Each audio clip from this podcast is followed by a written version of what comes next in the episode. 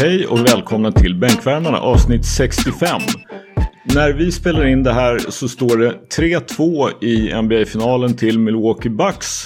Och vi har lite frågor, eller åtminstone har jag det. Finalerna visar ju att försvar fortfarande spelar roll, så kanske är Drew Holiday värd 160 miljoner på fyra år.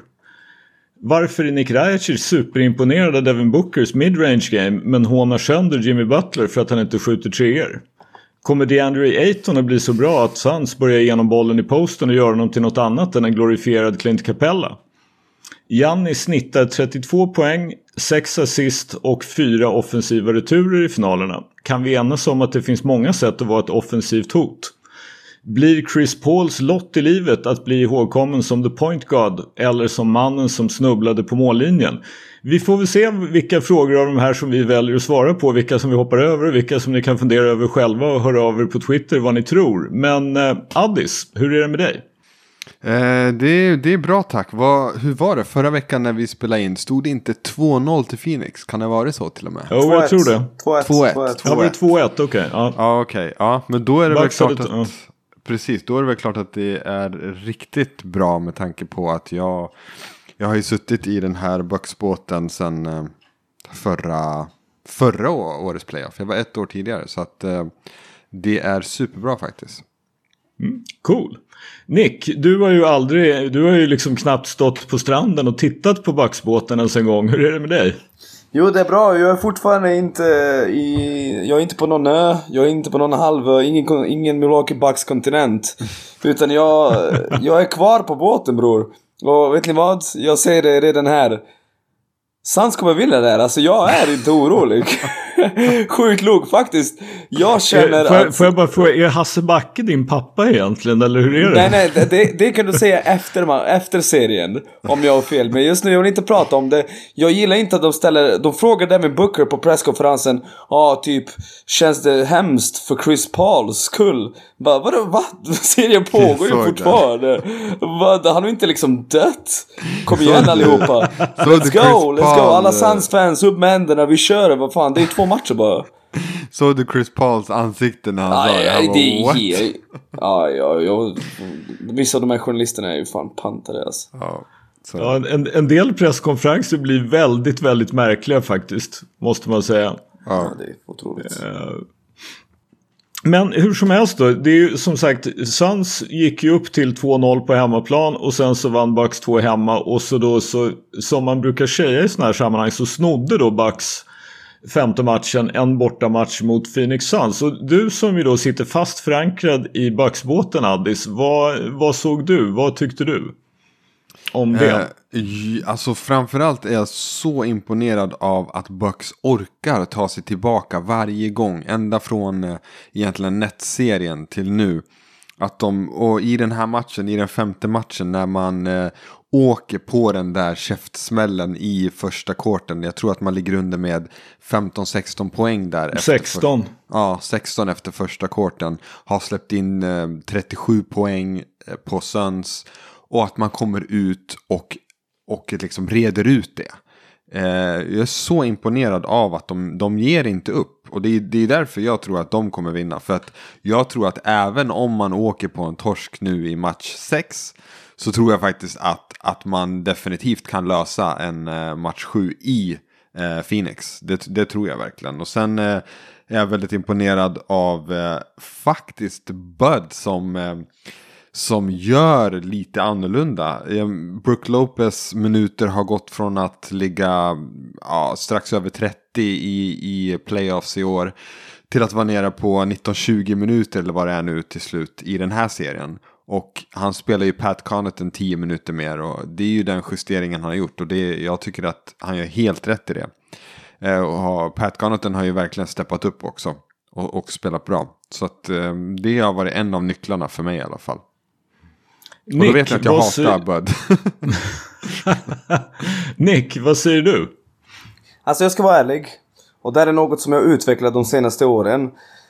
I slutspelet, när mitt lag vinner Alltså laget jag hejar på och är investerad i uh, emotionellt vinner. Mm.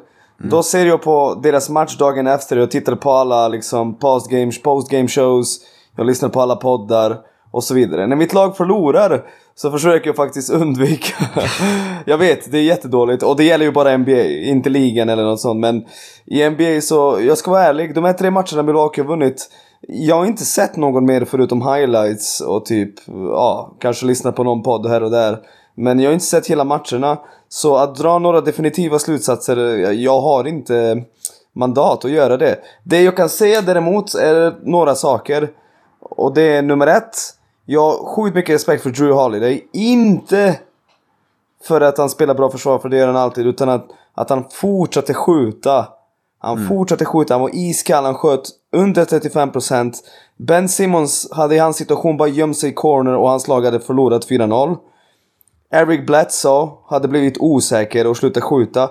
Alltså förstår ni? Det är mm. så viktigt för en PG. Skjut! Är du öppen, skjut, skjut och var aggressiv och skjut. För det är en av nycklarna, tror jag, mm. till att de kom tillbaka. De fick ju den här matchen från honom i match 5. Han blev het. Och det är ju mm. som det räcker liksom. Mm. Middle, du har Middleton och Giannis och nu fick de något från Holiday offensivt och med hans försvar, det ger honom... Alltså han är ju värd de pengarna. Nu kan man säga det i efterhand. Uh, men uh, ja, jätteimponerad av Holiday just faktiskt. Även fast Giannis och eh, uh, Middleton och Milwaukee som lag har gjort det bra såklart. Uh, och sen vill jag säga en annan sak och det är att för Milwaukee gäller det att ta och njuta av den här finalen och eventuellt titeln för de kommer inte tillbaka hit. Alltså jag har tänkt på det, de har haft så många grejer som har gått deras väg. Att det är nästan helt sanslöst. Och det är det som behövs för ett lag för Milwaukee att vinna. Det är samma som Toronto liksom. Toronto behövde att folk steppade upp. De behövde från Fred Von Vliet att från ingenstans gå från att spela urusel till att vara ostoppbar. De behövde direkt skottet från Kawhi studsa tre gånger och bara Fyra. gå in. Fyra, alltså det är sådana där saker som måste alltså allt måste klicka. Mm. Om du inte har liksom överlägset bästa laget på pappret för att du ska gå hela vägen och vinna. Och nu har allting klickat för dem. Durant står ju på trepoängslinjen liksom med en millimeter, alltså det är ju löjligt. Men det är ju millimeter det handlar om, millimeter det handlar om ibland och nu har de fått allting att rulla deras väg. Och det är bara att njuta, för vet ni vad? De kommer inte tillbaka. De gör inte det. Alltså jag, jag är inte imponerad av dem. Även fast som sagt jag bara sett match 1 och 2 i finalerna. Ja, för det, det är intressant det du säger om Drew Holiday. För det, det som var lite spännande var att jag såg, jag har ju sett hela matchen så jag har i alla fall något form av mandat och har någon åsikt om det. Och det var ju att det var ju faktiskt Drew som kommer inte ihåg hur många poäng han gjorde i första korten. Men han är ju den som skårar åt dem i första korten när de gör 21 och de ändå ligger under med 16. Så är han, han kommer ju ut och är aggressiv. Han är ju liksom tokhet. Sen fick han gå ut efter, vad var det Addis, typ sex minuter när han hade två foul. Mm, och sen så satte de in Jeff Teague och då tappade de allt. Totalt. Jeff Teague är ju minus eh, 11 tror jag på sju minuter. Eller ja, någonting. precis. Det är, alltså Jannis som spelade hela den tiden stannar på minus 7 för, för hela matchen. Mm. Tack vare att, sen satt ju Jannis och då kom ju, liksom, det var ju då de kom igång i andra korten faktiskt när Jannis satt en liten stund. Mm. Och då är det Drew och i viss mån Middleton som Eh, och, och inte minst då försvaret som driver det här. Men du har rätt Nick att just Drew Holidays attityd till liksom sin egen insats och att det här, det nästan, han, han, måste ha lyssnat mycket på Jannis. Jag vet inte om ni såg det här som Jannis pratade om att ja men om du, om du pratar om det som hände igår då pratar du om ditt ego. Mm om du pratar om det du ska göra imorgon då är det liksom din stolthet. Jag ska göra hitan, jag ska göra ditan. Men om du lever i nuet och egentligen inte har några förväntningar utan bara liksom spelar och tävlar. Då är du ödmjuk. Och det måste man ju tro att liksom Drew Holiday på något sätt lyckades ta till sig det här och leva det. Just att liksom skita i att jag är 4 för 20 i Game 4. Mm. Och bara kommer ut guns blazing, 27 poäng, 12 av 20.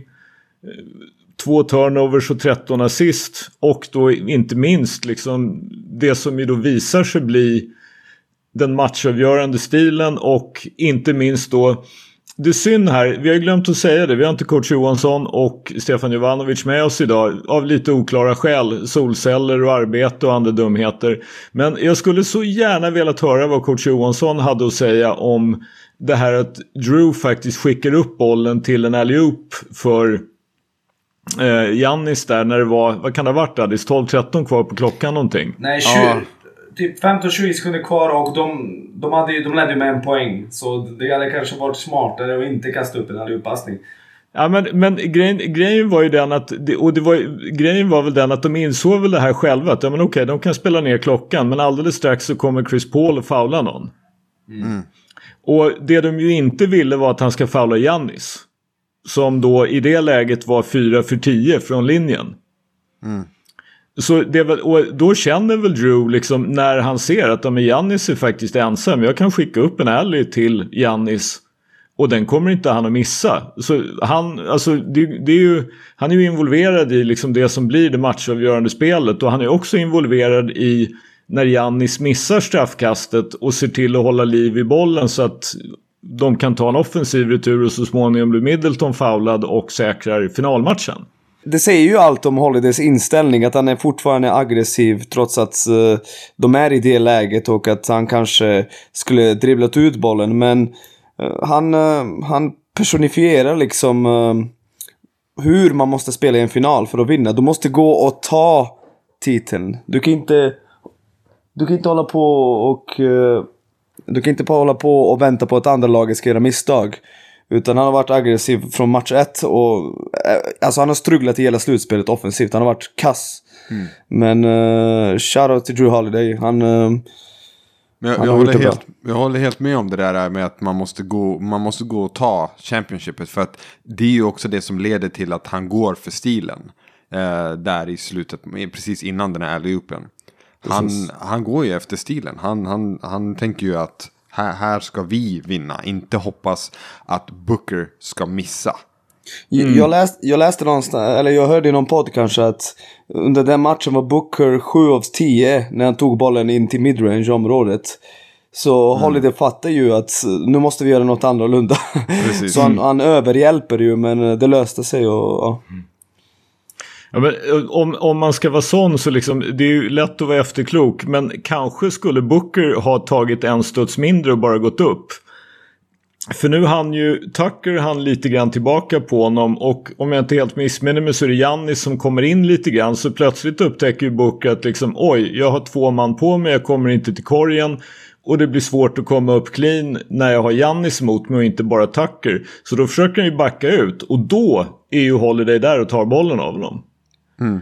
Så medan går han upp liksom en studs tidigare innan Jannis hinner fram på hjälpen. Då får han ju i alla fall iväg ett skott. Och som han hade skjutit i den där finalen så är det väl ganska troligt att han hänger den. Men det, det är ju som sagt, han hade väl en anledning till att han tänkte som han gjorde. Det är ju liksom, det är jävligt lätt att sitta och, och och säga vad Booker borde ha gjort och inte ha gjort. Men, men kanske man ska hålla sig lite för god för att second guess en snubbe som har skinnat i 40 i en final med sjuk effektivitet. Mm. Det, det är som sagt, det där, det där millimeter egentligen. Liksom det, han har ingen tid på sig att fatta det där beslutet. Vad, vad, vad han har fattat i princip rätt beslut hela matchen rakt igenom. Så som sagt, att second guess det är ju och ställa frågan på presskonferensen om han tycker att det är synd om Chris Paul för att han inte fick i den. Det, ja, I don't know. ja, var... Kän, kän, ja. Känns ju sådär uppriktigt sagt, måste man säga. Nej, verkligen, verkligen. Men eh, det blir intressant att se bara inför match 6 eh, då vad, eh, vad för energi Suns framförallt kommer ut med. För att jag tycker ändå Chris Paul såg lite nedslagen. Såklart att han är det. Han håller ju på, liksom, han är ju känd för att, eh, eller ja, känd för, han är känd för mycket. Men en av grejerna är ju att han håller på, ja men, eh, blow leads på uh, serier. Mm. Hur många gånger har han inte varit uppe och sen uh, liksom låtit laget göra en comeback och så. Nu säger jag inte att det är han som låter det, men det är narrativet i alla fall. Mm. Jag antar mm. att han, han känner ju det nu också att fan det händer igen. Ja, mm. Hur många gånger har inte han varit, inte i finalen då, men hur många gånger har han inte varit i den här situationen?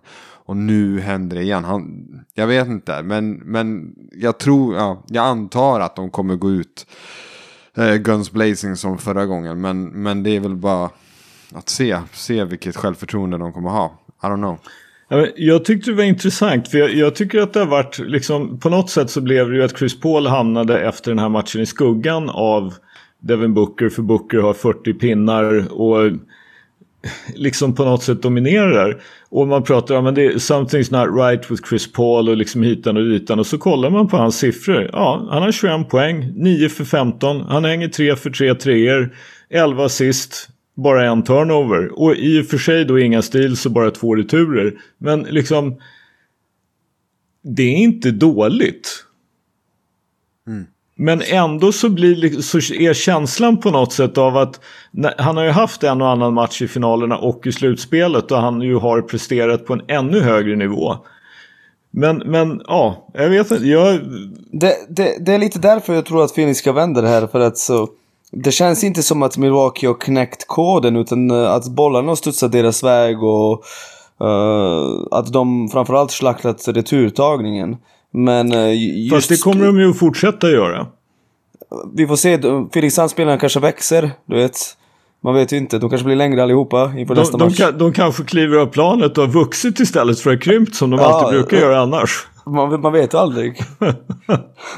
Nej, men, det, det, har man ju ändå sett, eller tycker jag, nu, nu måste man ju dra slutsatsen efter efter fem matcher just det här att nu blev de ju inte så krossade på brädorna senast men, men eh, de har ju svårt att ta framförallt offensiva returer. Det är ju där som, som Bucks dominerar. Det är ju ändå den offensiva returtagningen. Försvarsreturtagningen är väl något sånär jämn. Men Aiton är ju liksom... Nu hade ju han citationstecken bara 10 returer sist. Så de gjorde ju uppenbarligen en kollektiv ansträngning att gå till brädan och försöka säkra lite fler returer. Men det är ju inte konstigt att ett lag med Giannis, Brook Lopez och Bobby Portis och inte minst numera då Pat Connaughton tar fler returer. Mm. Faktiskt mot, mot liksom Booker och Paul som inte är några retur och Jay Crowder som ju inte heller är Alltså som sagt jag har ju ridit Jay Crowder-hästen gul och blå men han är ju inte någon sån här superb returtagare för han blockerar ju ut. Så liksom han tar ju inte alltid bollen. Men ja, jag, jag, tror att de kommer... Det rimliga är att tro ändå att Bucks fortsätter att dominera returtagningen. Det tror jag faktiskt att de kommer att göra. Ja, jo, men det kommer de nog göra. Och jag har ju hört många påpeka det här med att uh, Suns... Visst, de äter mycket, det går bra i midrangen, men de får inte exempelvis hörntreor. Jag tror förra matchen mm. hörde jag att de fick totalt två hörntreor. Mm. Ehm, det är ju någonting som Bucks har lyckats skala bort nu och det, det gör skillnad. Alltså, visst, de, både Chris Paul och Booker är bland eliten, kanske de två bästa eh, midrange eh, skyttarna i ligan. Eller ja, KD mm. där också, men ja, ni fattar. Eh, men får du inget annat av ditt offense, alltså du behöver ju ha det plus lite annat. Eh, det där ska ju inte vara kanske det de endast lever på. Men alltså, man får ju ja. faktiskt inte glömma bort heller att i den senaste matchen så sköt Suns 19 treor och satte 13. Ja, ja, ja. De skjuter alltså nästan 70% från tre. Mm. Alltså för att sätta 13 treor så normalt så borde de ju ha skjutit kanske 30. Mm. Liksom, de behöver 19 för att sätta 13 det kan vi då diskutera här att bollarna studsar hela tiden Milwaukees väg. Skjuter Suns en gång till 13 för 19 från 3. Så liksom okej, okay, säger jag. Respekt. Men jag har ju svårt att tro att de kan hålla den procenten. Ja, det är verkligen. Och extra jobbigt att åka på en torsk när du har shooting splits. Mm. Eh, vad var det? Mm. 55, 60, Men, men, men som sagt, vi har pratat om det senast. Alltså det kommer inte vara samma bild, matchbild nästa gång. Holiday kommer inte vara lika, alltså förstår ni? Vi, nej, nej. Alla matcher är unika. Och nästa match vinner Phoenix. Och mm. matchen efter. Fast jag tror, jag tror en sak som, när du säger det här att Bucks inte har knäckt koden. Så tycker jag att en sak som de faktiskt har knäckt. Det är det att den som Holiday spelar på har svårt.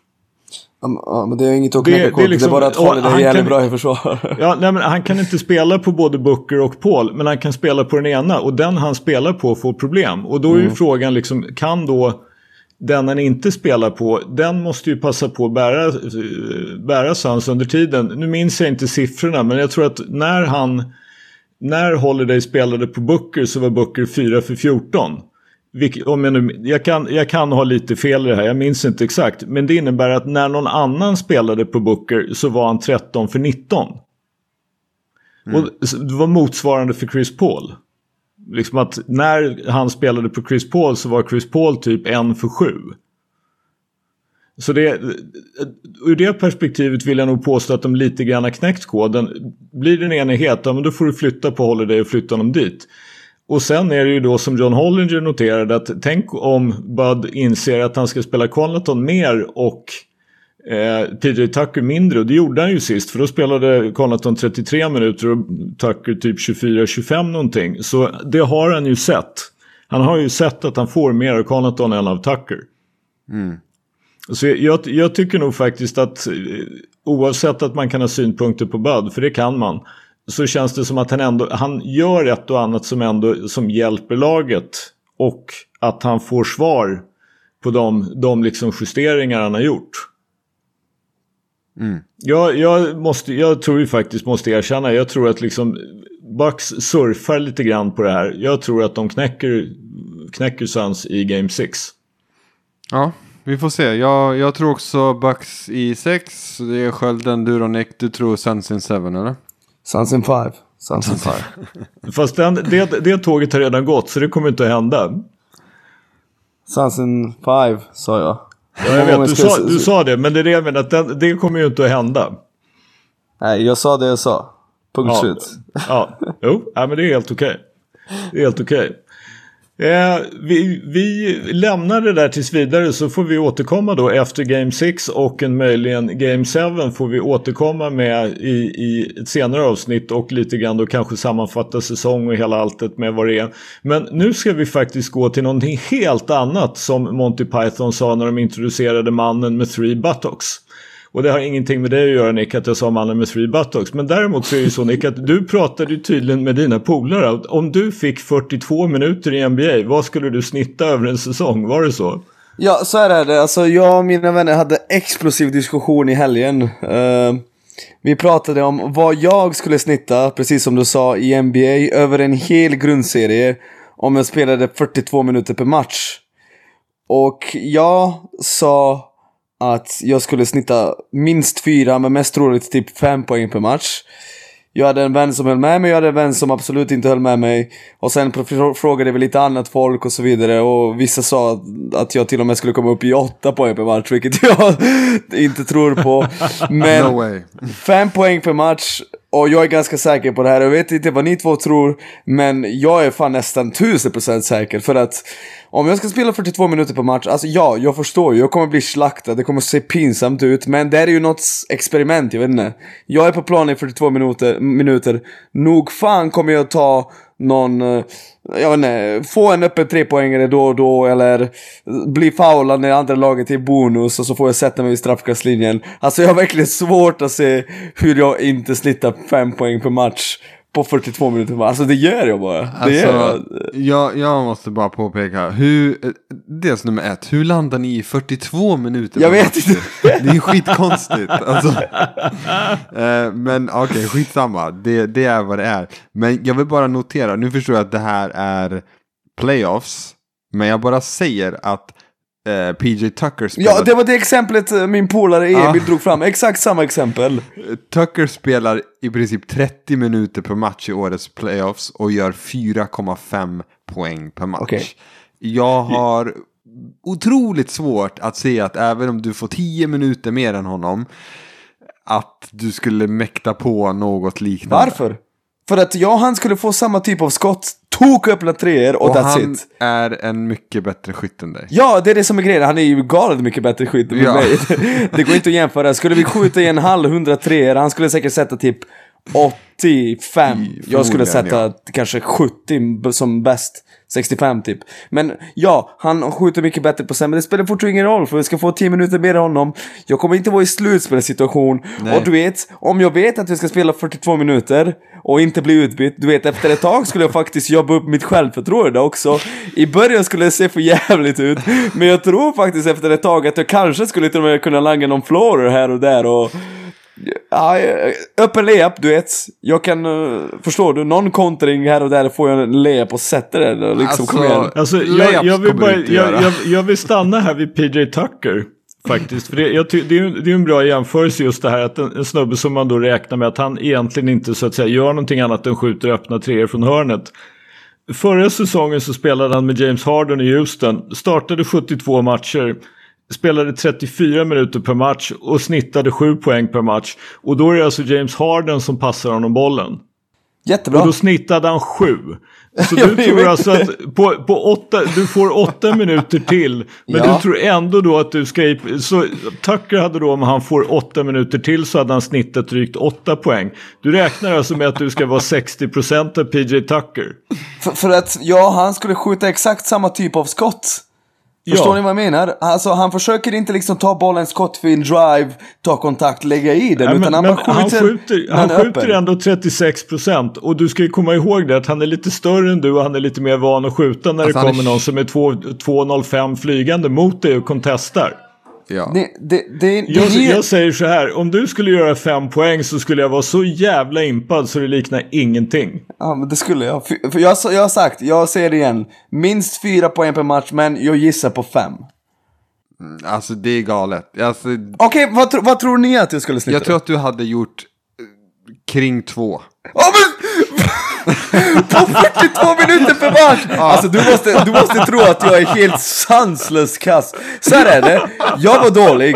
Jag var dålig basketspelare, det, det går inte liksom springa ifrån det. Men jag kan fan sätta någon öppen trepoängare då och då. Alltså, Ja, men problemet han- är- 75% på tvåpoängare i ligan.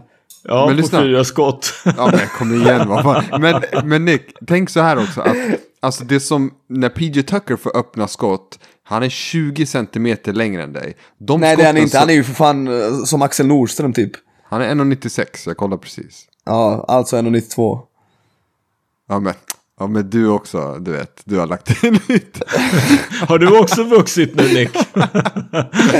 Eh, men skitsamma, ungefär. Ja, jag vet inte exakt hur lång du är ens, men skitsamma. Eh, min poäng är bara att öppna skott för honom, eh, 30% av dem blir inte öppna för dig. Okej, sen är det också en annan sak jag måste säga. Det är att ni tar ju bara en spelare från ett system. Förstår du vad jag menar? Hur vet ni att jag inte skulle hamna liksom i ett lag där jag kanske skulle få bollar i andra situationer? Och du vet, de vet ju att du är med 42 minuter per match, de kanske kan involvera mig på något sätt ändå. De kan inte liksom bara, bara skita i mig och spela 4 mot 5. Jo, Nej, nej, det, Alltså, det ska vara, det ska vara det- någorlunda rimligt. Alltså jag, Ja, så, men grejen är att det, det är svårt att föreställa sig det här. Där, alltså, det är ju faktiskt inte orimligt att tänka sig Nick, med all respekt för dig, att de kommer fram till att det är bättre att vi spelar fyra, och fyra mot fem än att vi involverar dig. Hell no, öppen Det går, det går ju någonstans, ja men det går ju någonstans en Jag gräns. skulle få en shooting coach, du vet. Och de skulle säga till mig, mata trepoängare, du kommer stå öppen hela jävla tiden, de skiter i dig, du är skitdålig. Sätt en av fucking fyra eller två av... Fast, fast om du börjar sätta en av tre, då blir du ju inte nonchad längre. Ja, och då kan jag driva förbi dem.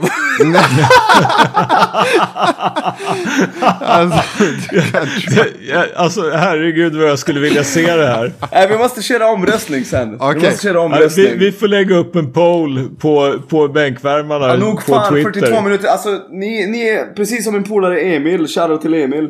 Är ni för fast i PJ Tucker situationen? För där Ja, men jag, jag, är- jag där tänker med en- vilken, si- vilken Där har ni en spelare som är extremt bra i försvar, eller var.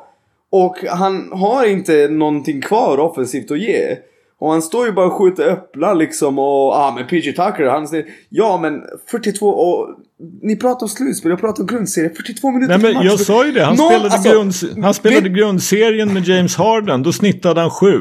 Ja, men inte på 42 minuter per match. Nej men på 34. Någon offensiv retur skulle jag typ också ta och lägga in. Nej. Alltså på riktigt, Nej, driver- kom igen. Nej. Jo, Nej. kolla, kolla, Nej. kolla, kolla, kolla. Någon skjuter, det blir en sån här front rim, den studsar väldigt hårt till straffkastlinjen och jag bara lägger, alltså sådana situationer skulle uppstå. Det skulle uppstå såna här Men slumpmässiga... inte varje match. Nej, inte varje match, men kanske en bonusfoul en match. Och så typ en trepoängare. Och sen, förstår ni? Alltså det måste, alltså 4-5! Men, Ni måste eh, ge Nick, mig 4-5! en fråga Nej. då Nick. Eh, Nick, Alltså, Nick jag- en fråga. Eh, om, ta basketligan. Eh, du får 30 minuter per match. Vad hade du gjort då? I ligan. Ja, i 30 ligan. minuter per match. Ja. Kanske 4-5 per match också. Men hur kan det vara så lite skillnad? Du scorar bättre i NBA.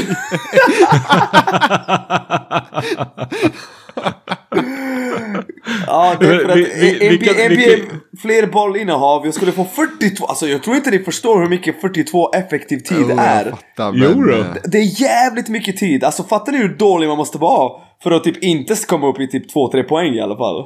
Då måste man vara helt sanslös kass.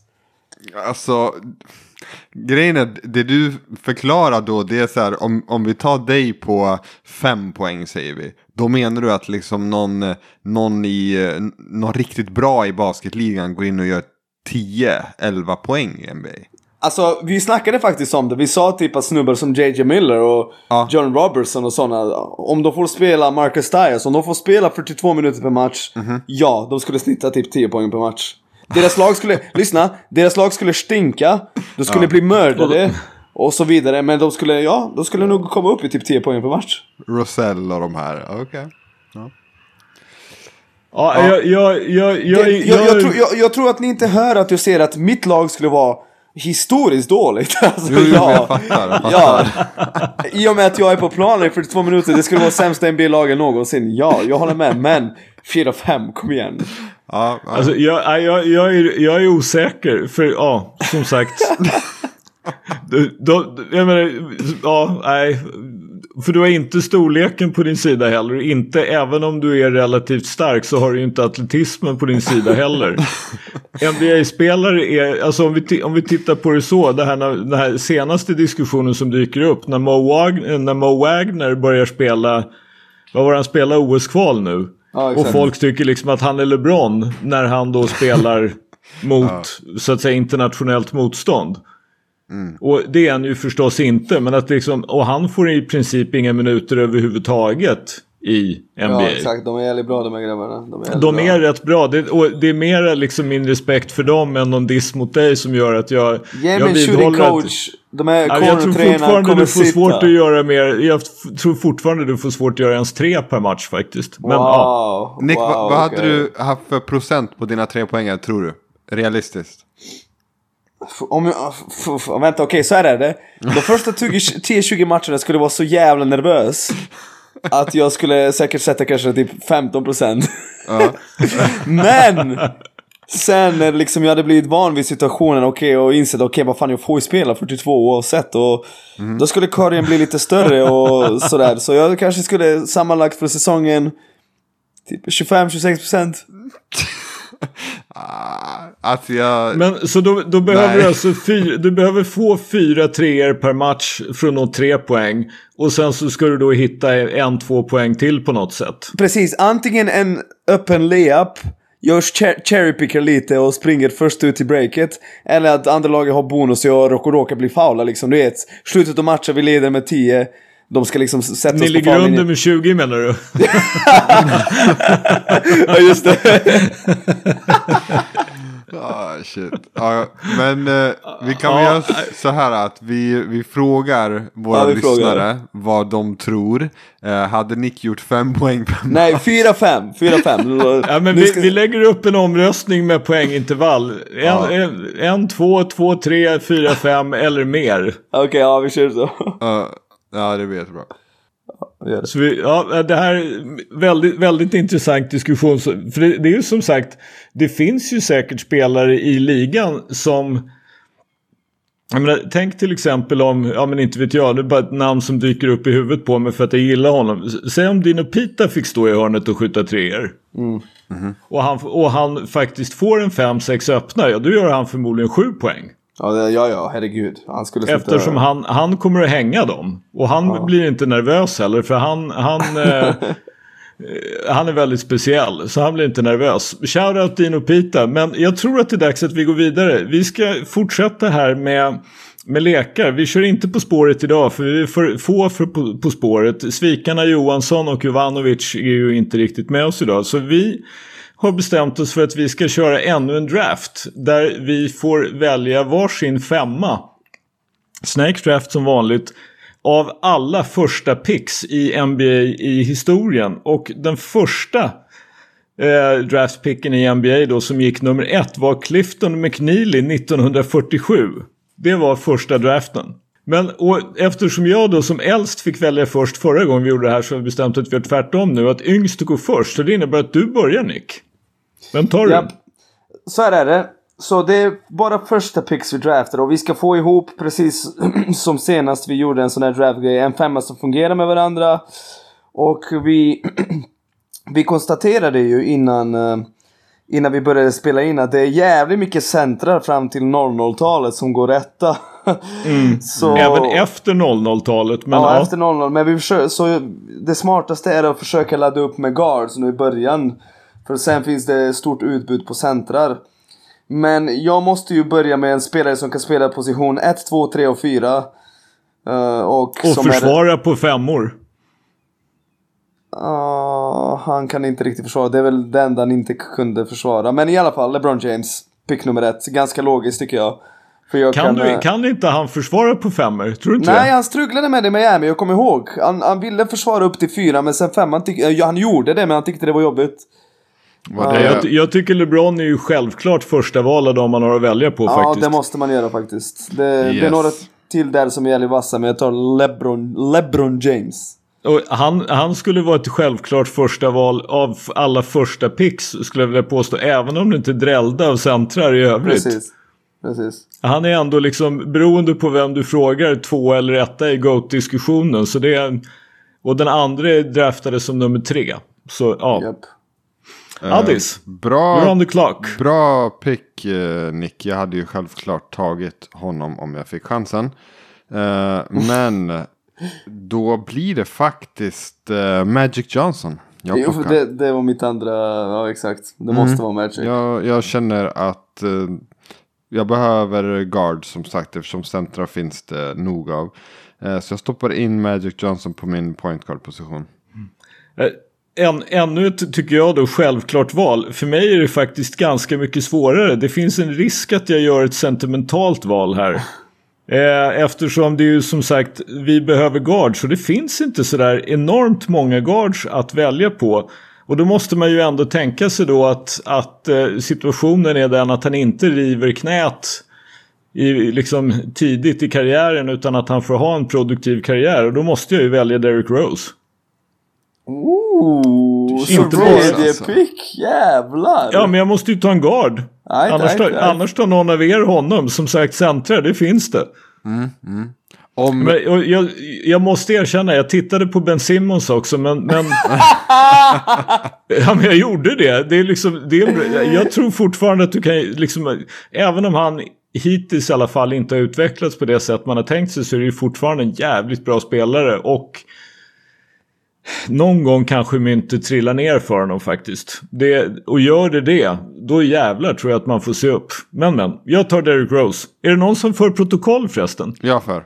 Ja, bra. Då är det jag igen sen då dessutom. Och här måste jag säga att här tycker jag att det blir ganska mycket svårare direkt. Men jag kommer att eh, helt enkelt, tror eller ej, så kommer jag välja en center i alla fall. Och jag kommer att ta Shaq. Nej, det är rimligt. Det är rimligt. Ja. Trots, trots allt liksom så tar Nej, jag Shaq. inte trots allt. Han är, jag tycker att Nej, han har blivit så, mer, så man- otroligt liksom man- underskattad. eh, Man, sk- man skulle, Ja. Det finns ju många centrar, det är mer det jag menar. Men jag tycker faktiskt att i den här, man skulle ju kunna ta Hakim, man skulle kunna hålla på. Men jag tycker alltså, jag tror in, även idag så, sk- så skulle, skulle inte Shaq gå att stoppa. Nej, nej, Som spelet spelas idag så skulle du fortfarande inte kunna stoppa Shaq. nej. Jag håller med. Jag håller med. Så jag tar Shaq. Okej. Då kommer jag faktiskt ta en center. Jag blir tvungen. Du, alltså ni ser, det finns så få ehm, bra guards på den här listan. Men eh, jag tar Kareem. Fan, jag vill ha Kareem! Helvete. Eh, och den där känns som en duo som, eh, om ni tänker er vad de gjorde när Kareem var 40. Så kan ni tänka er vad de hade gjort om båda får vara i sin prime. Och hyfsad du onekligen. Nick. Ja, nu blir det så jävla... Jag ville verkligen ha Kareem. Åh, tänk Kareem. För det Kareem är så jävla bra på är att om ditt anfall inte fungerar Så kastar du in bollen till honom som, som slänger den upp den här hooken. Och då har, fort, då har fortfarande 60% chans att den sitter.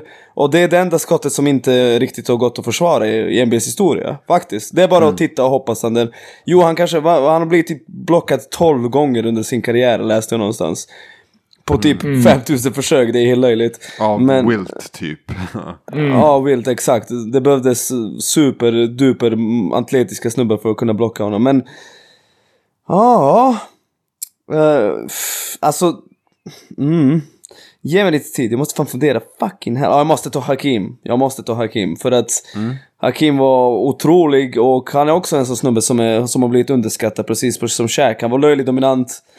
Uh, spelar anfall, spelar försvar, otroligt fotarbete. Hade typ lite touch på sina jumpers också. Typ såna här fadeaway Absolut. midrange jumpers. Så jag tar Hakim och tyvärr, alltså det här är verkligen hemskt. Det här är inget jag vill göra. Verk- Alltså verkligen inte. Men det är något som måste göras. Ja. Jag kommer att ta... Oh, fy fan vad hemskt. Alltså så här är det, vi måste ta en PG, eller hur?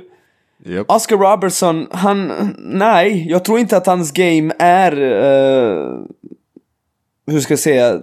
Anpassningsbar. Det är inte liksom... eh, Genom alla tider. nej, det känns inte 2021-kompatibelt, tyvärr. Jag har mycket respekt för allt hon har gjort. Men jag tar inte Oscar, jag tar fucking career Irving. jag måste göra det, alltså jag har inget annat val. För det finns ju forwards att välja. Men eh, när det gäller PGs, det finns ingen annan förutom typ Ben Simmons som jag verkligen inte gillar. Eller typ John Wall. Och det går inte. Så jag tar tyvärr, mot min egen vilja egentligen, Kyrie Irving. Han har ändå, ändå satt typ ett av tre största avslut i NBAs historia och han är en galet kille, det vet vi. Han är pucko också. Man vet inte riktigt hur bra han mår egentligen, men jävligt bra basketspelare, jag tar Kyrie. Okej. Det är fullt rimligt. Eh, jag sneglade på honom också faktiskt. eh, att spela som tvåa. Men då kommer jag välja Allen Iverson som tvåa. Oh, oh den är bra. Eh, ja, jag känner att eh, som sagt jag kollar listan över guard. Jag hade kunnat gått med John Wall också. Men eh, Nej, nej, då, då väljer man Iverson. ja, jag väljer Iverson. Jag gör det. Alltså, nu är det ju så här då att som sagt, det börjar bli ont om spelare att liksom komplettera då min point guard och min center med, kan man konstatera. Det är alltså så att jag sitter ju och tittar på en snubbe som jag är helt säker på så att säga har ett game som skulle vara kompatibelt med dagens basket. Men liksom han hade sin glory day liksom i början på 60-talet, det är Aldrin Baylor. Han skårade ju alltså 38 per fight 61-62. Men om man ska vara helt ärlig så gjorde han det ju med hemsk procent. Jupp. Eh, men, men han skårade och han var spänstig. Honom skulle man ju liksom teoretiskt kunna överväga. Men, och jag har sett liksom gamla klipp på Eldin sådär. Det var, han, han kunde verkligen lira. Man kan överväga David Thompson som var lite liksom senare. Som ju var ABA-kung. Alltså andra konkurrerande basketligan ett år. Men sen då snittade över 20 då sina produktiva år. Sen, och sen blev han skadad så småningom och liksom redan som ung. Han hade ju en oerhört kort karriär men var ju grym i Denver. Men eh, det är nog nästan så att jag helt enkelt får komplettera mitt lag med Tim Duncan. Ja, det är jävligt bra val. Det är bra. Jävligt bra val. Alltså bra det, val. det, det får bli lite, lite omodernt sådär. Och sen är ju då liksom, herregud, vad ska man ta mer för vinge? Jag måste ju ha någon vinge till. Och det är inte alldeles enkelt alltså. Det är inte alldeles enkelt att hitta någon som man känner att ja, men den, här, den här snubben skulle man eh, teoretiskt liksom kunna lira med även idag. Men det är ju då, då är ju frågan. Om det inte måste bli en jätteskräll och han måste utveckla sig så tar jag Zion Williamson. Okej, du spelar med honom som trea alltså? Det är fan bra val Ja. alltså. Ja. Han kan till och med få spela point lite grann när, när Derrick Rose vilar. Liksom ta bollen på toppen. Spela en pick och roll med Shaq eller Duncan. Ja, ja intressant. Ja, det, det är ju liksom, det, alltså, det dräller ju av centrar i den här. Alltså det finns ju hur många centrar som helst. Vill... Men jag, ganska ont om vingar faktiskt. Jag funderade på James Worthy också, men nej. Jag, jag har också sneglat på honom, men jag vet inte. Det känns som att han bättre på breaket och avsluta kring korgen. Jag vet inte. Precis. Jag är nog mer intresserad av att få till lite mer dynamiskt och något skytte. Men eh, så att nu vill jag bara innan jag tar den här picken då så vill jag bara förklara att alltså ni kommer tycka, ni som lyssnar, att det här kanske är lite galet vilka jag sneglar på just nu. Men det finns verkligen så få vingar. Alltså jag är inne och kollar på Wiggins. Jesus Christ. Men det är sanningen. Men jag kommer inte ta What's wrong honom. with you? Utan jag kommer, eh, jag kommer faktiskt landa i Glenn Robinson.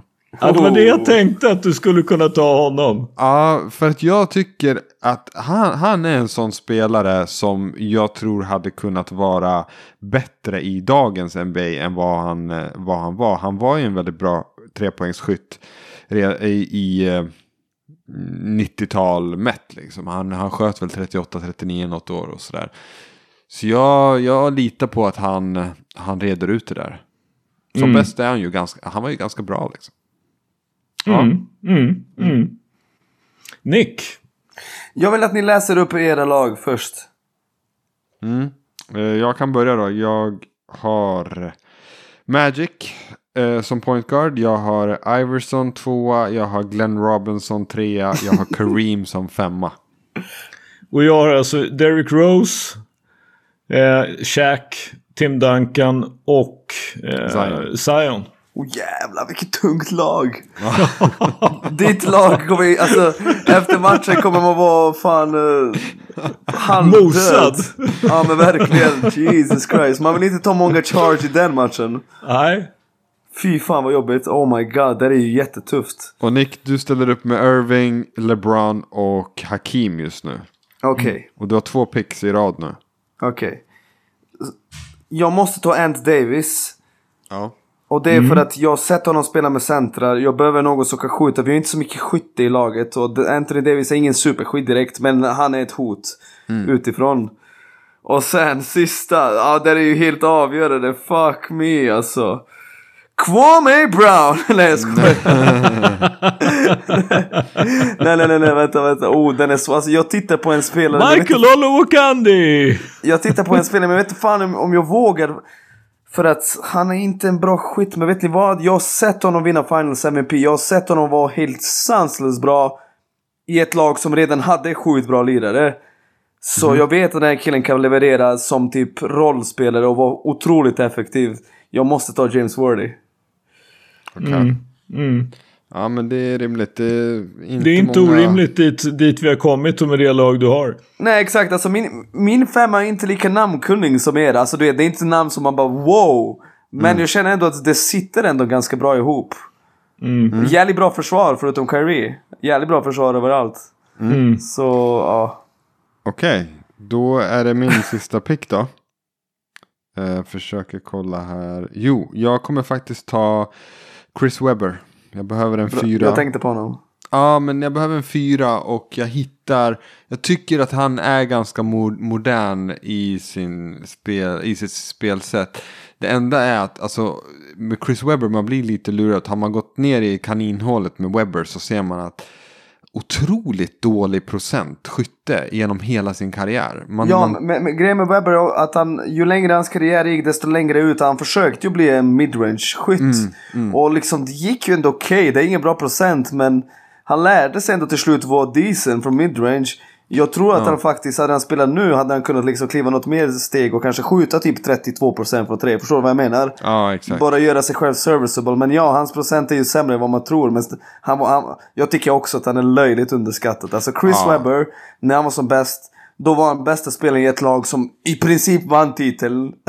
Fast som skulle ha inte- vunnit, ja. Ja, alltså de skulle ju verkligen vunnit. Det var ju domare och liksom pressen och Game 7 och Nej men så är det. Och han är en jätte, jätte, jättebra passare också. Han är bland, bland de bästa Otrolig. eh, stora passarna eh, som, som Jag, jag kan säga så här att fan, jag övervägde ju Chris Webber till det lag jag har.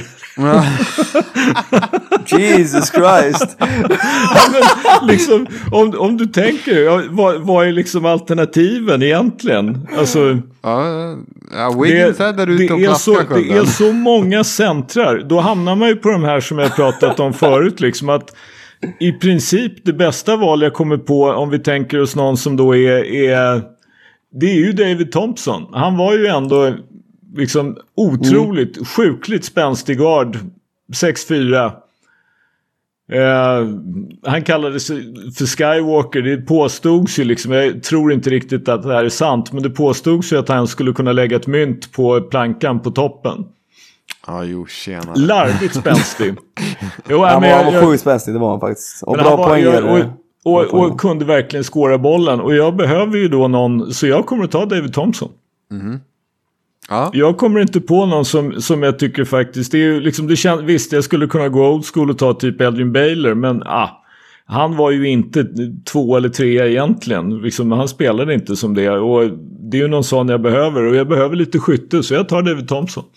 Men ja, bra. Ska jag, ska jag dra lagen då? Ja, Eh, för att nu har vi draftat klart. Och eh, lagen ser ut så här då.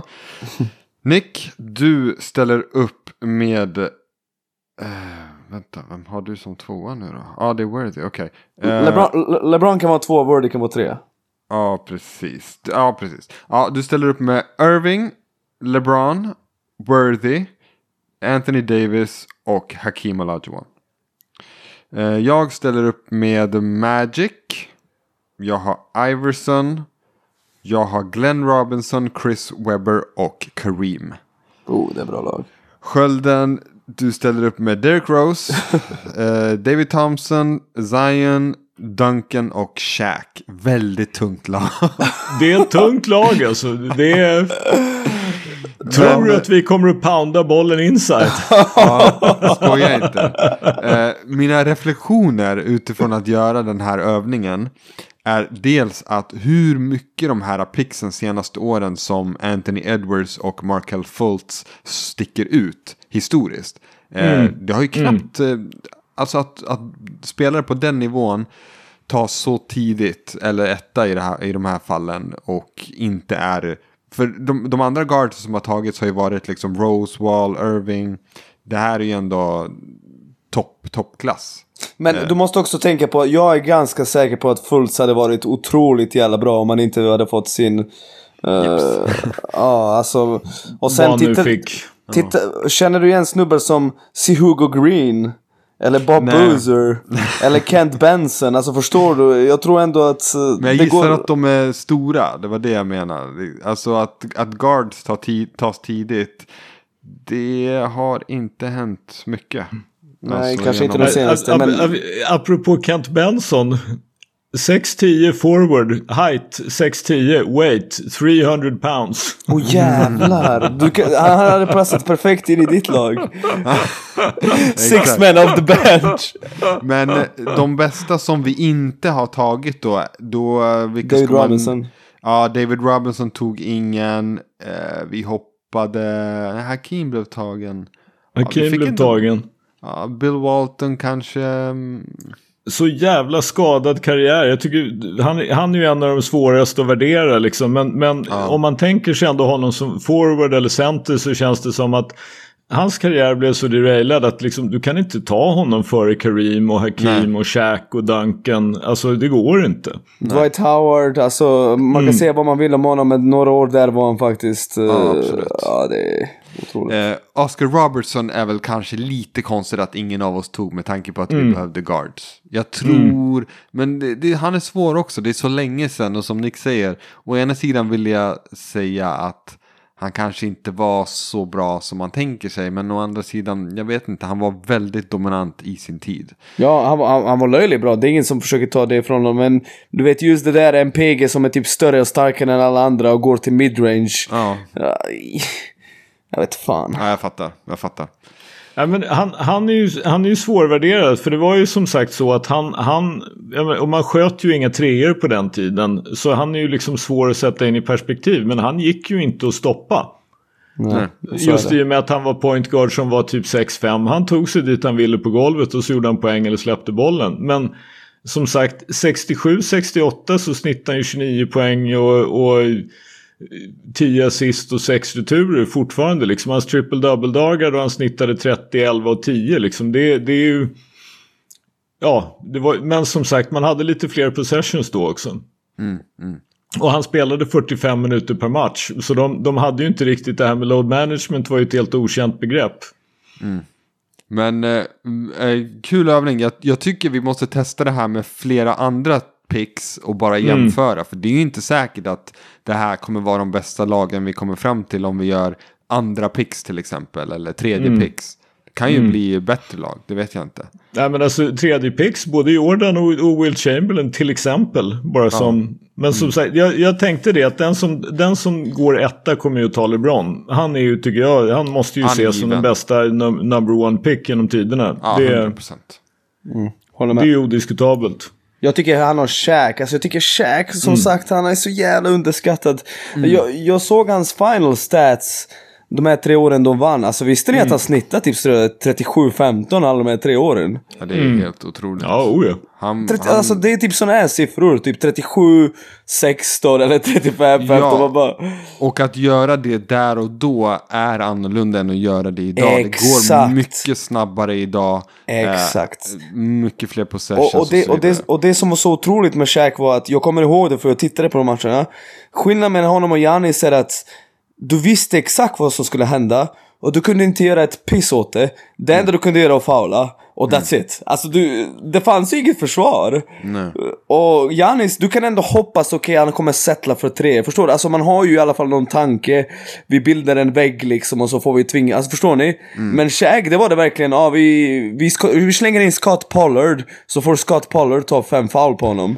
Alltså Sacramento Sex. gjorde det. Ja, jo, jo. Jag vet inte, det var ju vissa matcher där i, man har ju sett i, i efterhand, liksom, vissa matcher där mot Sacramento där eh, de har typ tre centrar, Pollard, eh, Divac och någon mer, jag, minns Vanderburg, inte. Lawrence Ja, Vanderburg. precis. Exakt, och allihopa är i foulproblem. Alla har typ fem fouls. Ja, det Så är att, otroligt. eh, ja, det var, det var ju så verkligen. Han, han slängde ju och han kommer ju så djupt. Han, alltså, han tar ju bollen så nära korgen att det, det är därför det går bara att faula. Eftersom att Exakt. han är, han är så djupt redan när han, när han får bollen. Men det, fi- det, det finns ju en anledning till den här klassiska filmsekvensen när de möter Spurs. Och de faular honom direkt. Ja, exakt. Alltså på uppkast. Och, liksom, och, och Pop sitter bara och garvar på bänken och till och med Shaq måste garva. Han ser liksom att ah, ja okej, liksom, jag, jag får tugga i med det här. Det, är- det är larvigt men ah, ja, det är humor. Liksom, Ja. Men som sagt, Peak Shaq var sjuk. Det, Så är det. Och mer skillad än folk tänker. Han, alltså, han var inte någon, liksom att han bara kunde göra det. Han var rätt skillad också. Man jag håller med. Han hade bra man- touch på sina typ har- turnaround uh, absolut. hooks typ. Ja, ja. Definitivt. Ja, Mm. Jag hörde apropå Shaq faktiskt så lyssnade jag på en podd där de pratade om det här med alltså spelare i samband med Gianni, spelare som har svårt att skjuta straffkast och tog det här med att de har stora händer. Och det här hade jag aldrig hört förut men tydligen så säger Shaq att en anledning till att han har svårt att skjuta straffkast var inte bara att han hade stora händer utan att han också någon gång när han var liten då förmodligen ramlade ner från ett träd och bröt båda handlederna. Äh, jag, Men sen så tänker man liksom Kawhi Leonard har inte direkt små händer exakt. Nej, har Så jag tycker att det här med stora händer känns som att liksom, nej, Ursäkt. alltså jag har små Ursäkt. händer så det, jag är inte bra på straffkast heller. Men, men jag har svårt att tänka mig att det är det som är problemet. Utan Boba Marjanovic har största händer i världen och han sätter ju 80% så jag tror att Mm. det är bara ursäkt. Nåväl, vi är framme vid eh, dagens sista avsnitt. Hot takes. Nick, kör! Idag kommer jag vara brevbäraren och vad menas med det? Jo, jag kommer att ge er hot take från någon annan för den, den här hot taken är verkligen uh, värdig att tas upp. Eh, och Jonathan Hubbe, vår kära lyssnare, är involverad i det här. Och en annan kompis till mig vars namn jag inte kommer säga. Men Jonathan Hubbe säger så här, han, han säger att Elliot Kadu, eller jag vet inte hur man uttalar hans efternamn egentligen. Och, Kadå är det va? Hur sa du, hur uttalar, uttalar man? Kadå tror jag att det är. Elliot Kadå. Jag tror det i alla fall. Okej. Vi får kalla honom för Elliot. Mm. I alla fall. För er som lyssnar och inte vet vem det är. Det finns en svensk kille. Alltså mamma är ju svensk, pappa är från Haiti. Han är född och uppvuxen i USA. Men han kommer spela för Sverige. Han har redan gjort några U15-landskamper. I alla fall. Han spås uh, eh, lysande framtid. Han är rankad, uh, han är högst rankade pointguarden i hela USA. För tillfället i hans uh, åldersgrupp, vilket är helt uh, banalt egentligen.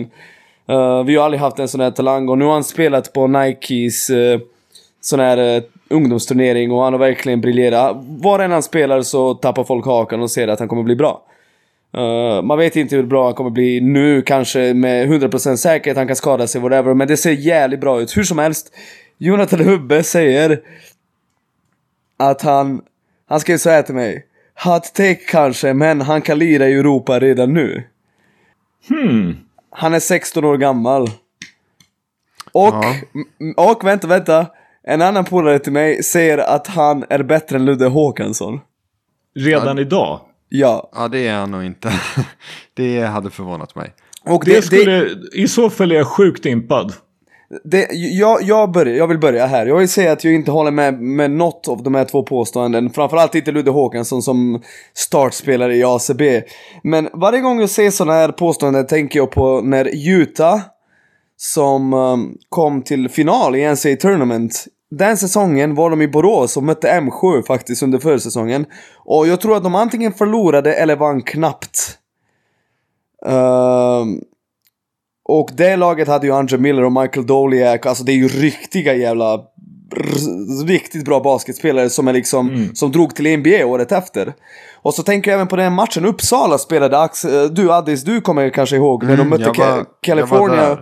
Och California hade eh, Alan Crabb Crabb. och Josh Cobbs och massa lirare som antingen spelat i NBA eller på riktigt hög nivå i Europa. Och där var det samma sak, där vann väl också college-laget knappt.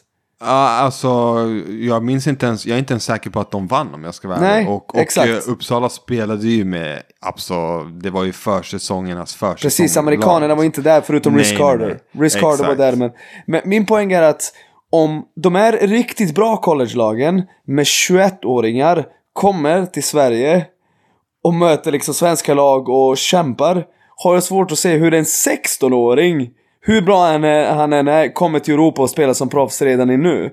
Jag håller inte med och det vill jag säga, men jag tycker ändå det är roligt att båda tänker i liknande banor. Vad säger ni då? Ja, men jag tänker så här, hur många, alltså den, den enda jag kommer på som liksom har varit bra som redan som 16-åring är väl typ Luka Doncic. Ja, sen tror jag inte att Hubba menar att han skulle spela i Real Madrid. Jag tror han nej, menar, men kanske... jag, jag bara liksom för och, Då var ju han rätt mycket större. Om jag har förstått det hela rätt så är Elliot Kadå ungefär 1,85. Exakt. Liksom där, en, en exakt. så att säga traditionell storlek på en point guard.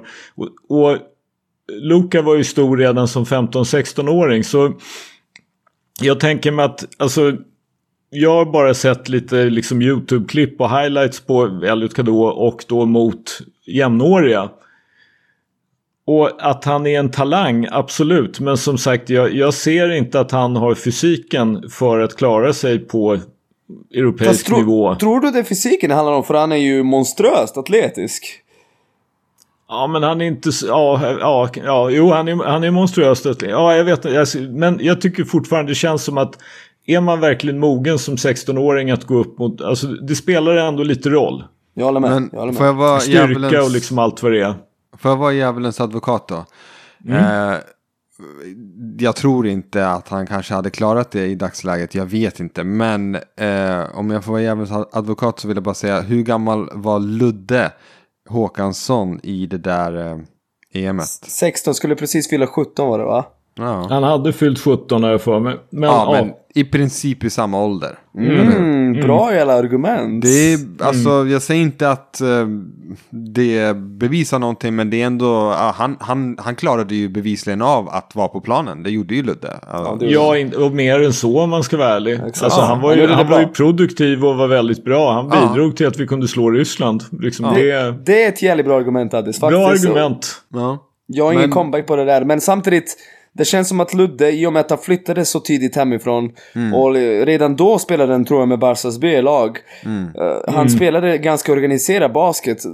Jag tittade på, jag tittade på två matcher som Elliot har spelat i den här Nike-turneringen. Mm. Det är ju galet vad de gör där. Alltså han är ju äh, mognadsmässigt och basket, hans basket-IQ är så ovanför alla andra på planen. Alltså den basket, det är ju fan Hawaii. Du vet, alla vill visa upp sig för scouts. Alla Exakt. vill göra massa poäng. Det blir ju... Jag tror inte att han är van vid att spela mot vuxna män som spelar rimlig basket. Nej. Så... Men bra argument faktiskt. Jag har typ ingen comeback på det. Det, fin- det, finns ju, det finns ju ett argument till. Nu såg vi inte så mycket av honom. Men Södertälje har ju faktiskt haft William Karmouri i laget hela året. Han det- är med 04. ja men det gick inte så bra. Nej, nej, men... men Men, och det är inte så konstigt med tanke på att han är så ung. Men eh, du Ja. vet, han var inte en spelare som kom in och... Det var mer att fylla ut speltiden. Och hans tid kommer, men det är inte än. jo, nej, men det, och, och han är lite större som sagt. Han är väl 1,95 eller 96 någonting va? Nej, nej, nej, nej, nej. Han är nog 90 i bästa fall. I bästa fall, tror jag. Faktiskt. Han Är det han så? ja, han är inte så lång som du, som du kanske tror. Jag bara ser, i så fall är det, är, är det ju då som vanligt att man krymper på planet till Sverige och växer på planet till USA. För Basketball Real, Real GM har honom som 6'5, 1,96. Ah, hell no. Aldrig. Och då tänkte jag, då har han vuxit sen jag såg honom sist. Men eftersom han bara är 16 så kan han ju mycket väl ha gjort det. Nah, nej, nej, tror jag. Vänta, jag kollar på Basketball-testet. Det är intressant faktiskt. Ja, gå, nej, nej, men... gå ni till nästa hot take. Men jag tycker det här var faktiskt ganska intressant Ja. diskussion och... ja. Absolut, klart, klart intressant diskussion.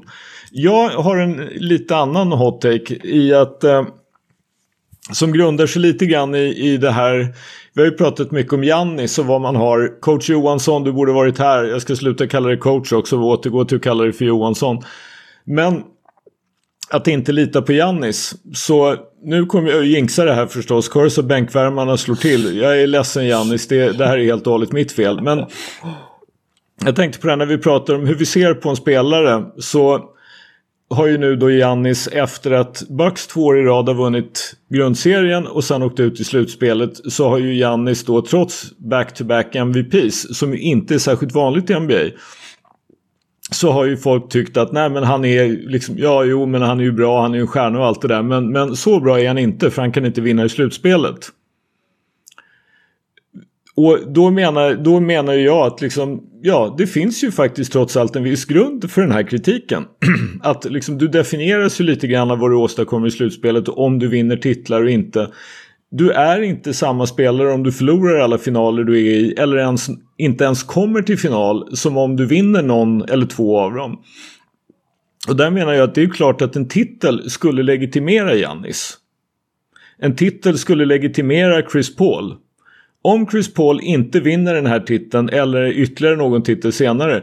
Om 20 år så kommer ju folk att titta liksom och säga jaha, the point God. Och så går man typ då till Basketball Reference och ser att the point God. Men han vann ju ingenting. Han har chokat bort en eller annan serie, han har blivit skadad. Alltså naturligtvis så påverkas vår uppfattning av en spelare och det är rimligt att den gör det av huruvida de huruvida de faktiskt vinner eller inte. Det är inte bara en frågan om skills eller liksom vad, vad du gör bra eller dåligt så att säga i, ur någon form av teknisk eller spelförståelse utan det är ju bidrar du till att ditt lag kan vinna. Kan du omsätta dina skills till vinster? Det spelar fan i mig roll. Det är inte cirkus. Alltså förstår jag lite grann Ben Simmons som han vill ranka upp Chris Paul från typ 30 all time till 20 om man vinner en titel. Medan han får ligga kvar på 30 om man inte gör det. Du förstår det alltså? Ja, jag ty- och sen, sen att jag kanske tycker att hoppet på 10 placeringar är ju kanske lite grovt. Men ja, jag anser att, och kanske ännu mer då för Giannis än för, eh, än för Chris Paul. Så är, Ja. alltså, det spelar roll om man vinner eller inte. Det gör det. Jag, jag är faktiskt helt, du vet ju detta, men jag är faktiskt helt på motsatta sidan här. Jag, jag tycker, varken Men Jan, du, ifrå- du, du har ju ifrågasatt Giannis som fan just för att han inte klarar av att vinna i slutspel. Ja, och nu har han bevisat att han kan vinna. Så om, om, om det skulle bli så att Phoenix vinner två matcher, vilket jag förutspår, det skulle inte förändra min... Han har ju han har bevisat för mig att han kan gå in och fucking demolera allt i sin väg. Förstår du? Men du säger ju ändå att de inte kommer att komma tillbaka hit. Nej, det tror jag inte. Och, och, men det beror inte på Janis. Utan det beror ju mer på liksom att det där laget är ganska gammalt och att de har coach Bud som coach och så vidare. Men jag ser inte hur... Nej men på riktigt. Men eh, faktiskt, jag, varken Chris Paul eller Giannis sitter i mina ögon. Däremot skulle jag unna dem titeln. Och jag vet att i många ögon skulle de växa. Men de, de har visat för mig att de kan leverera när det gäller som mest. Och nu är det faktiskt, precis som vi har snackat om i det här avsnittet, detaljer och millimeter som avgör och, och vem, vem som kommer vinna. När det gäller titlar, jag är väldigt anti att använda det som främsta argumentet. Jag tycker att titelargumentet ska användas, det ska vara relevant. Men det ska vara på plats 5. Förstår du vad jag menar? Det, det är när, när du har två spelare som är så pass exakt jämna och det är då du börjar titta på vem. Du ska inte ut. Det är det Kobe Bryants fans gör som är fel. Det första de säger, för de har inga andra argument i princip. Ja, fem titlar. Ja men mm. du kan inte börja där, han spelade ju med Shaq liksom i tre av dem. Du måste börja med hur bra var han på att spela basket? Mm. Det måste vara argument nummer ett. Hur bra var han, hur bra gjorde han sina lagkamrater och så vidare. Och sen går man till titeln. Jag tycker nästan det har lagts för mycket fokus. På, ja, men jag, jag, jag, är ju med dig i att det är inte absolut inte det enda och kanske inte heller det viktigaste. Men jag tycker att det definitivt spelar roll för just det här Alltså kan du vinna? Men om vi tittar på Drew Holiday och till den här finalserien överhuvudtaget så kan man också se att det är ganska roligt att de två kanske största spelen i den här finalserien är Jannis block på Aitons alley-oop-dunk och Drew Holiday stöld, stilen på Devin Booker. Det tycker jag, det är liksom, det är winning place. Det är inte att de har gjort 40 eller 32 utan när det kokar ner så kan de komma upp med någonting som gör att laget vinner. Eh, låt mig, låt mig fråga dig om Dirk Nowitzki i Skölden. Du vet att 2011 då vann, han var otrolig, men det var återigen så jävla mycket som klickade. De fick ju liksom Peja Stojakovic via buyout som var glödhet i, fram till finalen. Jason Terry satte allt. De fick DeShaun Stevenson för ingenting, han var fett bra i finalen. Alltså allt klickade. Förändrades din åsikt om Dirk Nowitzki efter den finalen? Ja, faktiskt. Jag tycker ja, inte, att, jag, alltså okay. in, inte liksom, inte att han gick från 0 till 100, men att han gick från, inte vet jag, 90 till 92, 93. Ja, faktiskt. Ja, det tycker jag, jag. jag. tycker den serien 2006 när han slår Spurs eh, på bortaplan i avgörande match, eller var det match 6 kanske? Ni, ni kommer säkert ihåg det. Mm. När han vann den serien, när, när Spurs var typ som bäst, då sa jag okej, okay, den här snubben han är den duden liksom. Sen blev jag väldigt glad när jag vann 2011 faktiskt. För att uh, då fick alla de här hatersen bara hålla käft och bara erkänna att han är otrolig. Men uh, det är ja, samma med... Jag, jag, tycker att hela det slutspelet så var det också en sak till tycker jag med Dirk där. Det var, det var ju just det här att han faktiskt inte bara eh, inte bara skårade och, och, utan att han bidrog även på andra sätt. Att han liksom tog viktiga returer Eh, inte blev helt käkad i försvar som man ju hade en tendens att bli lite då och då om man mötte fel snubbe. Utan att han, han, liksom, han kunde bidra med annat än poäng. Han kunde bidra till att laget vann. Och det, det är liksom på något sätt då, jo men det, det Tidigare hade han ju haft sådana här serier där han liksom snittar typ 35 men får stryk. Ja. Och det, det är ju alltså som sagt, men jag, jag, tycker som sagt, jag skulle kanske inte, om jag hade Chris Paul som nummer 30, jag är inte överhuvudtaget liksom närmat mig att göra någon typ av lista som Bill Simmons har gjort. Men om jag hade honom som 30 skulle jag knappast flytta honom till 20 för att han vinner den här finalen. Men han skulle definitivt komma upp ett par pinnhål. Okej, okay. ja. Ut, utan tvekan för mig. Ja, det är ändå ja. liksom, och jag är säker på att historiskt om 20 år, om Chris Paul inte har en titel, så kommer folk som inte sett Chris Paul undra vad då the point God? Vad fan snackar ni om? Sen när man börjar titta på honom så kommer man förmodligen att förstå det. Men utan en titel så kommer point God att ringa lite ihåligt. Det är jag helt säker på. Ja. Addis, har du något att tillföra där?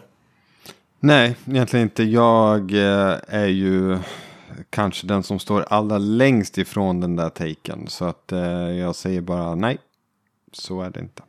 Nej men. Eh, nej men jag. jag men det, alltså man formas ju också av. Eh, av ens uh, unga dagar och jag har varit i så många diskussioner, Garnett mot Duncan, hela min uppväxt. Mm. Uh, det var det det handlade om. Så att jag har ju självklart indoktrinerats uh, på den andra sidan det här argumentet. Där jag alltid hävdade att de var minst lika bra. Men det spelade liksom ingen roll eftersom att Duncan var ju den som vann. Sen att han spelade med Ginobili, Parker och David Robinson. Det spelade ingen roll. Eh, så. Men eh, ja, jag, jag, jag förstår ju båda argumenten. Jag fattar. Ja, men KG mot Duncan är ju en, en jävligt legitim argumentation liksom i, i sammanhanget. Och det bevisades ju på något sätt av när Garnett då fick, eller vad man nu ska kalla att han fick och fick, men när han spelade då med Ray Allen och Paul Pierce. Ja. Och Rajon Rondo i och för sig då. Som, som att liksom, ja men okej, då, då var han i en omgivning där han kunde vinna och då gjorde han det också. Och, Men, ska man vara helt ärlig så borde de ha vunnit en titel till. Ja, det skulle de ha gjort. Och släppa vad det nu var 20 returer till Pau Gasol i de där matcherna mot, mot Lakers 2010. Det, som sagt, jag vet att Garnett inte var hel och allt det där, men ah, ja, whatever. Nej, jag vet. Ta inte upp det It där. is what it is. 2009 skulle de egentligen ha vunnit när Garnett eh, skadade sig också. De, Exakt. de, de var ju typ 23-3 när han skadade sig eller någonting. De var ju helt brutala. De vann typ 20 raka där ett tag, kommer. Ja, exakt. De var helt ostoppbara. Men eh, ja, det är fan. Ja, nu börjar jag tänka på det här. Men, men eh, sista grejen bara. Det var intressant när ni pratade. Nick, du nämnde det här med Dirk Nowitzki 2011. I, inte det här avsnittet, men vi måste göra det något avsnitt i, i att ranka eh, de lagen, alltså inte lag vi hejar på, men, men de lagen vi har velat vinna mest. Som vi inte hejar på, om ni fattar vad jag menar. Som inte är Eh, hjärtats lag eller vad man ska kalla exakt, det för. Exakt, för där 2011 Dirk Nowitzki, jag tror, ja, jag får nog tänka långt om jag ska hitta när jag har hejat på ett lag så mycket utan att jag har inga känslor för Dirk eller Dallas överhuvudtaget, eller inget speciellt eh, i alla fall. Toronto 2019, hur, var, hur kände du Jo, då? ja det är, det är den också som är med där. Fan vad då- jag på dem mot just Golden State Ja, också. var driver du? Men eh, Nej, det jag, måste jag, du tänka på. jag vet inte om jag ska, jag ska inte avslöja mitt lag, men jag, jag har ett lag som bara, liksom bara ploppar upp i skallen direkt Ja, för, ja. för det här. Men, men jag, jag, jag sparar på den. Ja, vi tar det något avsnitt. Bra. Och det var då som sagt inte mitt lag, men, men jag, där hade jag väldigt starka känslor faktiskt. För mig överraskande starka känslor till och med. Ja, men sånt är ju When shit went kul. down. Och de vann då inte titeln till skillnad från till exempel Toronto och Dallas. Men ja, Ja, ja. ja, jag fattar. nåväl. Det var det då, då för du hade ingen hot take heller Addis. Nej, nej, nej. Utöver att vi måste hitta ett lag som vi känner för. Dålig stil, dålig stil. Ja, nästa Hemläxa vecka. Addis. Hemläxa. Yes, yes. När, Stef när, Stefan och, när Stefan Jovanovic och Henrik Johansson är tillbaka, då är du tillbaka med en hot take också. Yes, sir. Och avsnitt 65 till böckerna alltså. Och avsnitt 65, tro för fan inte att vi kommer att gå i pension. Så är det absolut inte. Ni vet var ni lyssnar på oss, ni vet var ni hittar oss i sociala medier och ni ska gå in och rösta på pollen vi kommer att lägga upp om hur många poäng Nick skulle snitta i NBA om han fick spela 42 minuter per match. Och ni vet vem som gör signaturmelodin och vem som är bakom spakarna. Och framförallt så glöm för fan inte att bänken aldrig ljuger. Hej då! Ciao.